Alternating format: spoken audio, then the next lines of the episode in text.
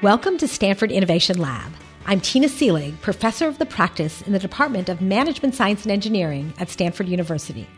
This podcast is designed to give you a taste of the topics we explore in our classes on innovation and entrepreneurship. Today's guest is JD Schramm, who teaches students at Stanford how to communicate effectively. One of his special interests is storytelling. In fact, he's a master storyteller himself, having given two very powerful TED Talks, which I highly recommend. I'm sure you'll really enjoy JD's lessons on how to craft a compelling story, including how to start, how to finish, and what happens in between.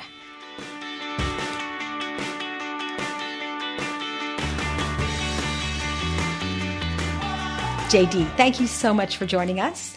It's really a pleasure to have you. It's a pleasure to be here. This is a, this is exciting. Well, I know that you are a, an expert on storytelling and, and presentation skills, and you've been teaching this for years. Why should anyone care about storytelling? I mean, isn't that just for kids? it uh, it is for kids, and it shouldn't just be wasted on kids.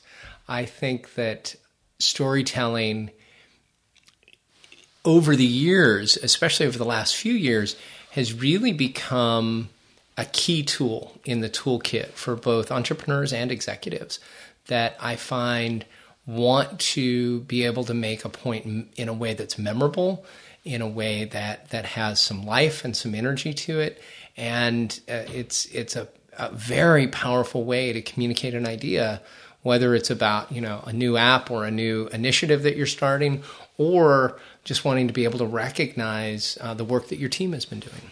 Is this a new interest that people have? Have I just discovered this myself, or is everyone else just discovered it too?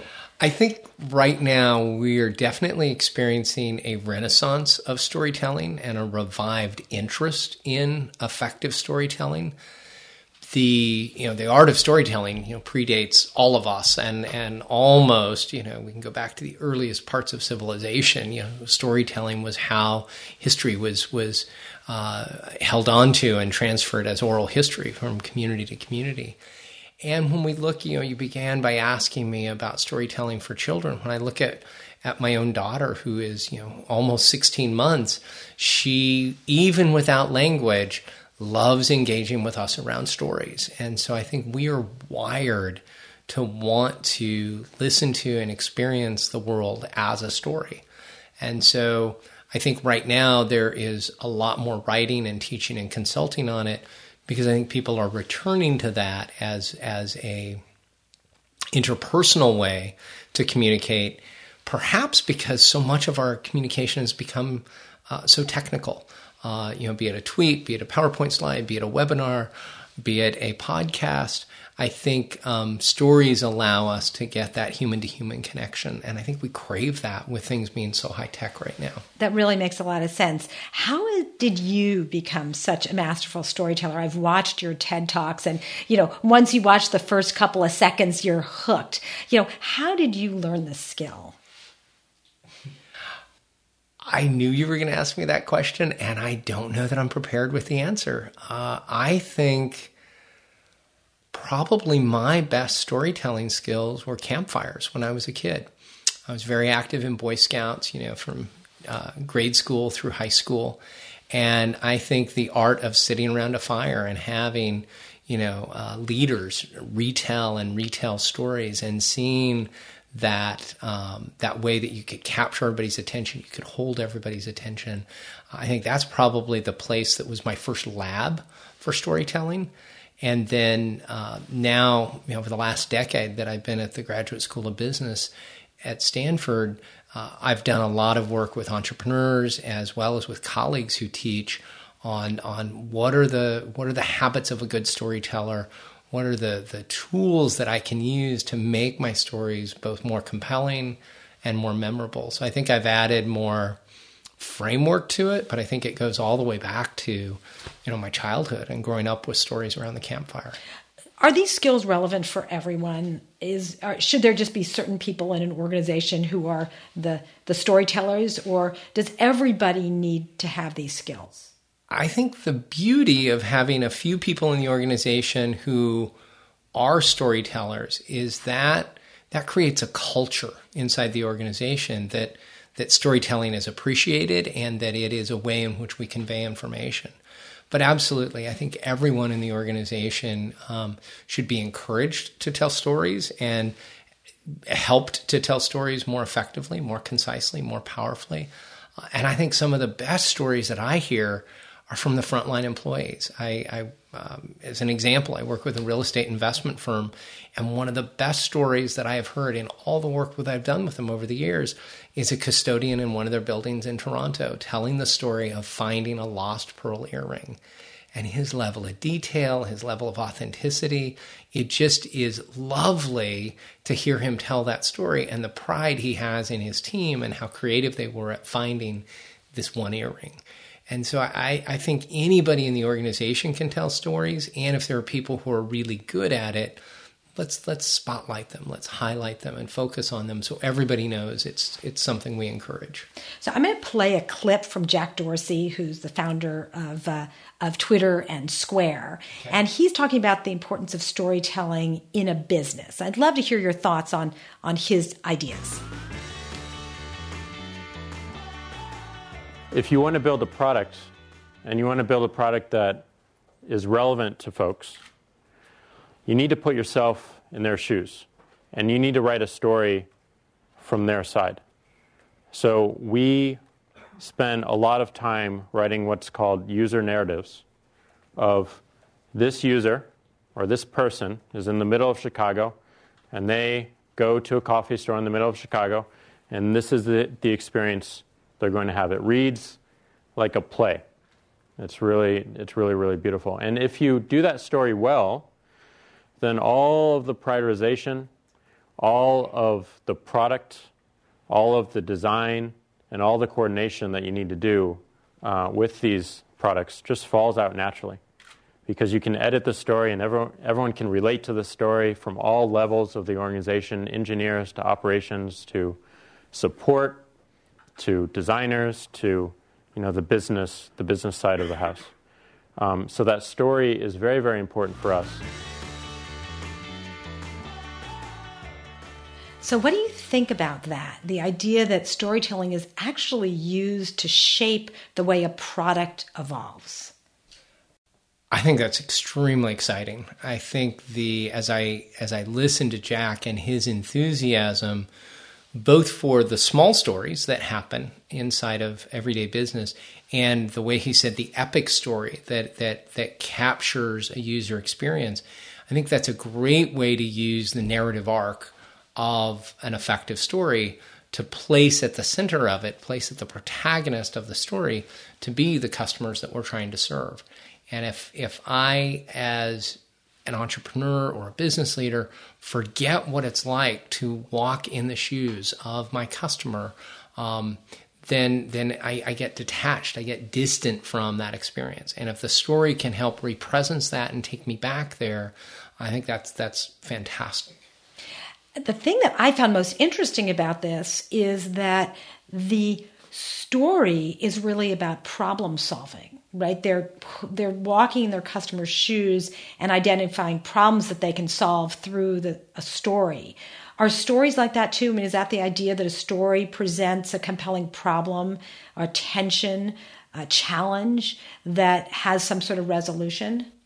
Absolutely. I think the um, you know if we look at the classic story arc from uh, you know the, the, the background information, the crisis that uh, that that ensues, the resolution, and then the denouement, the way things are after uh, the problem has been solved. You know, if we go all the way back to you know the Greek tragedies, if we look at any of the work that that that Shakespeare did, if we look at a well-told joke by a, a comedian on late night TV, uh, there has to be some sort of, of challenge or problem or situation that we are different on the other side of. That's the, the art of going through a good story. And so having our customers as um, protagonists experiencing that arc of the story, I think is a great way to look at, at how we do effective problem solving. So you've got the arc of a story where do you start when you want to craft one? Whether it's a story that's an internal story that's going to help you shape a product or a story that's going to inspire a customer, where do you start in designing that story? Ultimately, I think as a storyteller, you can begin anywhere along that arc. I could have a situation that we have resolved, and so I'm at that denouement portion of the arc, and it's like, okay, we solved this. Well, what exactly was the problem? Let's get the details of the problem clear. Well, what was going on before that problem occurred? What was what was the status quo like? And and so I could reverse engineer a story. I could be in the midst of a crisis in the moment and say, okay, what, what's the story that's going on? How is this landing for our investors? How's this landing for our employees? How's this landing for our customers? And I don't yet have the resolution, but I'm starting in the in the crisis and I'm going backwards to how did we get here, and I'm going to forward to how do I want it to look afterwards. And uh, and I could also imagine, you know, um, let's start from the very beginning. I could imagine beginning uh, my work on crafting a story just literally uh, starting in a in a uh, sequential fashion in terms of what happened first, second, and third. So I think you can begin anywhere along the arc, but the the challenge for a, leader who wants to use stories effectively is then to pull off of that and get more clear about the elements of the story and then more concise. How can I how can I tell this in the fewest words possible that I still have the detail that's necessary? And that I think is when we think of the difference between an effective storyteller and an ineffective storyteller, it often is how quickly can they draw us into that world keep us in that world and get to that conclusion. I think that's a really good point. Sometimes people give you way more detail than you want and you just lose interest. And the key is to keep you, you know, engaged and sort of turning that page. Exactly. So do all stories need to have a hook, something at the beginning that grabs your attention? I hesitate to say all stories because I think that part of the beauty of stories is that they don't all have to follow a formula. But I would say most stories, you have a hook at the beginning, you have something that that certainly captures our attention, but foreshadows where the story is going to go. That may not even be clear to us until we get to the end of the story, and then it circles back to where we began. One of the stories that I love to use uh, off of the TED website is uh, Mark Bezos, who is a volunteer firefighter and uh, has a very short four minute TED talk out there about his experience at, at one of the fire sites that, that he was called out to and what he is asked by the, um, by the fire captain to, to handle at, at during the fire. And in that, he gives a quick snapshot of the woman that is whose home is on fire. And she says there she was, standing on an umbrella in her pajamas, barefoot. That's the only details he gives us about that woman. But then when you get to the end of the story, you realize why those three details are important. So I think a well crafted story does have some of those hooks, some of those seeds of what's going to happen later on. But I don't want to put so many in there that it, becomes overwhelming or hard to follow but I want to have enough of a trail that at the end we can see how we got there. Yeah, it basically is an aha at the end that you sort of solve the little mystery, even if it wasn't called out specifically, that you go, oh, I see what you did there. Exactly. Do stories have shapes? Do you think of them as sort of a, a shape of a story that you need to, to craft? I mean, what sort of metaphors do you use when you're designing a story? I think all stories have uh, some level of shape to them. And I think, you know, while I, I traditionally think of it in terms of, uh, of a peak or a triangle, uh, you know, uh, going up and coming off of that as, as, as Freytag used in, in describing good dramas, uh, I think at a more nuanced level, uh, that, that stories do have um, a variety of shapes that are reflective of the characters and plot and and details that that they're there to serve.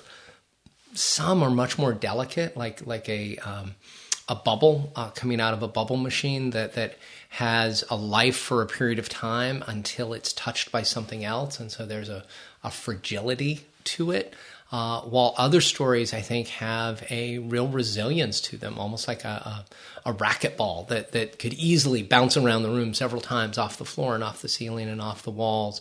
Uh, and, and I think each story ends up having um, a life of its own. You, you, you, or life and shape of its own. You used the word earlier of, of an analogy, and I do think when we're crafting a story, if there is an analogy that's vivid to us, even if we don't share it with the people that we're telling the story to, it can help us as we craft it. Is it is it more like an evergreen? Is it more like a lotus flower? Is it is it more like a, a bubble or a cloud or a strike of lightning? I think having those um, visual images in our mind as we craft the story allows us to um, tighten it and as we tell it and retell it, uh, be true to that which was our original intention with the story. I'm fascinated with the types of hooks that people use to get a story going. I mean, we know that the lowest common denominator is a joke, right? You got, okay, you got a big dry talk to give, at least start out with a joke to get people involved. Besides a joke, what are other hooks that get people engaged with your story at the very beginning? I, I definitely think that engagement is crucial. It can happen with, um, a well posed question, either a rhetorical question or a question that you actually want people to answer. Uh, how many of you have ever been blob- bobsledding? Uh, how many of you have ever been in a bobsledding accident? Like, I, I could use that to get people into a world that, that is unfamiliar to them. Um, I also think um, that uh, there can be times, and I've seen this done more effectively with people who are also using slides, but where I can put up a statistic or I can put up a number and uh, and or an infographic and have people begin to consider, you know, um, of 100 students in, in public schools in San Francisco, how many of them do you think come to school having not eaten? And I get people to begin to guess, and then they see the infographic, you know, with 100 students there, and and and you know, 37 and a half are colored in red that, that you know represents the, the percent of students who, who are without meals. And then I say, let me tell you about Jose. And I go into an individual story that's based on the statistic that I've started from. Uh, and so I think that can be uh, an effective hook, an effective way to do that. Um, there also are um, phrasing that I can use as a hook. Um, oftentimes, a good storyteller will start with, imagine this. Uh, close your eyes with me, if you will, and and take people um, softly, but but uh, uh, with direction into the special world that they want to be able to describe uh, uh, as a part of of opening the story and setting the stage for where we're at. Um, and I, I often feel some of the best stories, and one of the, the techniques I encourage is you just be able to parachute into the middle of the story rather than starting off saying, I'm glad to be here today. I want to tell you a story about a time when I was in the third grade. I can just say, Sister Theodosia walked in the room, and all of us boys knew we were in trouble. Now, you don't know exactly which grade I'm in, but you can guess that I am taking us into a very specific world in a Catholic grade school, you know, with, with that situation. And the parachuting in, I think, is a great technique to get people into the middle of the story and again, it helps me be concise in my storytelling. Fabulous. Do you think about the emotional arc that you're going to take the audience through? I do in the design of a story. And at times I will, um, you know, expand a story or contract a story depending on, you know, the journey that I want people to, to join me on. I don't as much think about it when I'm in the midst of telling the story. Um, but I do in the design phase think through, you know, how will I get them to where I want them to be? And then in the telling, it's really just being connected to your audience. So, what other tools do you have about the way you physically move, the way you use your voice? What other levers do you have that add texture to this story? Well, I think the best tool in a storyteller's toolkit is eye contact.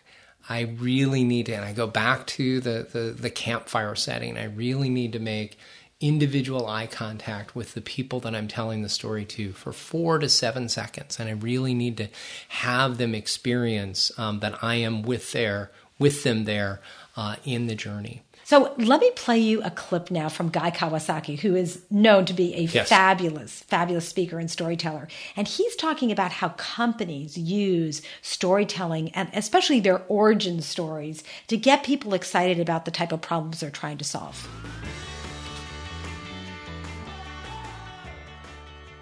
You need to tell a story. Most people, particularly in technology, are horrible at telling stories. You need to tell a story. Why did you start eBay? Why did you start Google? Why did you start Apple? You can even make up the story after the fact, okay? The, one of the great legends of Silicon Valley is that eBay was because Pierre Omidyar's girlfriend wanted to sell Pez dispensers, okay? The truth is that he really wanted to create a perfect market where demand and supply cross each other the perfect market. And to have a perfect market, you need to eliminate geography. The story of the Pez dispenser is after the fact. Now, I'm not encouraging you to lie, but I am telling you a story is much more powerful when you launch. While you two in a garage knew there was a better way to search, or you wanted to bring personal computers to more people, or you wanted a place where people could upload video of people dropping Mentos into Diet Cokes. You know, whatever it is, tell a story.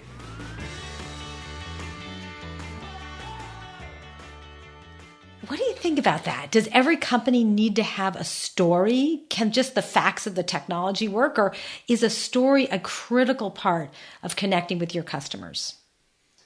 I think if your goal is to connect with your customers, which should be for all businesses, I think a story is the most effective way to do that. So I would agree with uh, with what Guy said about uh, the power of that story of the founding, uh, and I would even go one step further and say, you know, never let the truth get in the way of a good story. Um, maybe Mark Twain said that, maybe Oscar Wilde said that, somebody said it, and it has been attributed to many people but there is a allowable folklore when we're telling a story that it, it's not a statistical account it's not a historical account. It is a memory of uh, that which transpired. And it also allows me uh, to hit on the details that are important for that particular audience to know uh, about what took place. So how should a story end how should people feel at the end of a story? I mean, I'm sure that there are lots of stories that are great and then they fall flat because someone didn't have a great, they didn't stick the landing. Uh, how do you stick the landing at the end of a, a story? I think it's important to know where you want to land, where that arrival point is that you're shooting for, and when it's time to just be quiet. I think it's important that the story end and that there be a level of silence and space for people to um, process and, and get the lesson that was there. Too many times we feel like we have to then say, so the moral of the story is. Rarely do I really need to share that. And a well told story, uh, the lesson is, is clear and the moral uh, is, is, is clear to the audience. And so don't add more on after the story is ended. Let it have its life and its ending and stop. Let your audience be with it. That's about trusting your audience, trusting their intelligence, trusting their emotions, trusting that they were with you through the journey. Yes, I think you you have to be able to trust the audience and be able to read the audience. There may be times where for a cultural difference or a, a generational difference uh, that I may need to adapt which story I'm going to use. There may be times that, that I need to provide more detail or, or um, alter uh, the, the, the story that's most effective in that particular moment. But I do think there is a level of trust and also a level of respect that a storyteller and, and, and enters into uh, with her or his audience um, that is part of the beauty of storytelling. Now, most of what we've talked about relates to literally physically getting up and telling a story to an audience. Do you think about it differently when you're uh, creating um, a story that's going to be read or a story that is going to be part of an advertising campaign? Do you have to think about the context or does this framework of storytelling work independent of the, the medium? I think it does work independent of the medium. I think the medium uh, gives me more tools or limits the number of tools that I have in order to be able to tell the story. But I think at its heart, um, the the the structure, or as we talked earlier, the the shape of the story uh, is is dictated by the story, not by the medium I'm going to use to tell it. Now, I may find that certain stories are easier to communicate when I've got rich video or I've got photos. Other stories may be easier to communicate when you know, I'm just standing online waiting for my flight at the airport. And gifted leaders usually have a supply of stories that they can use on different occasions. And they're also looking for stories that they can add to uh, their repertoire. But I don't think the medium dictates what happens as much as letting the story, uh, almost like a novelist says, you know, the, the story had to write me. The story has to tell itself to you, and then you get the, the privilege of shaping it and using it in different ways. So if if someone was listening now and they wanted to become a better storyteller, how should they start? One, listen to stories. Uh, listen to podcasts of stories. Listen to you know speakers who use stories. Pay attention at temple or at church or in the classes that you're taking. Um, listen for and seek out good stories on uh, on uh, you know the TED website or other places. So you begin to be a curator of stories as you're becoming a teller of stories. And then look for the opportunity uh, you know over dinner uh, as you're interacting with your employees or with your family um, test out your skills of storytelling and get some feedback from people. How did that land? Was that effective? Um, would that work in this situation and I think it's it's the beauty of it is it, it can be a little bit trial and error, but we get better at storytelling by telling stories. And the more that we do that, the more effective we'll be. So, is there a final thought you want to leave with us about stories? Well, as you clearly know, I love stories. I love telling them. I love listening to them. I love looking for them. But uh, James Buckhouse, who uh, used to be at Twitter and is now at Sequoia, um, when he and I have discussed storytelling with my students at Stanford, he offered this thought. He said, You know, it's not just the power of the story that I tell, and it's not the power of the story that you hear, it's the power of the story that you then retell. And it is in that retransmission of a story that I have my most power as a leader. And so, a well crafted, a well told story can end up having a life of its own because it's easy for people to capture, remember, and retell. And it lets my influence as a leader, as a storyteller, as an entrepreneur go so much further if I've taken the time to craft it and tell it effectively. Wow. Thank you so much for giving us the ability to retransfer your story. Thank you. It's been great to be here today. It's my pleasure.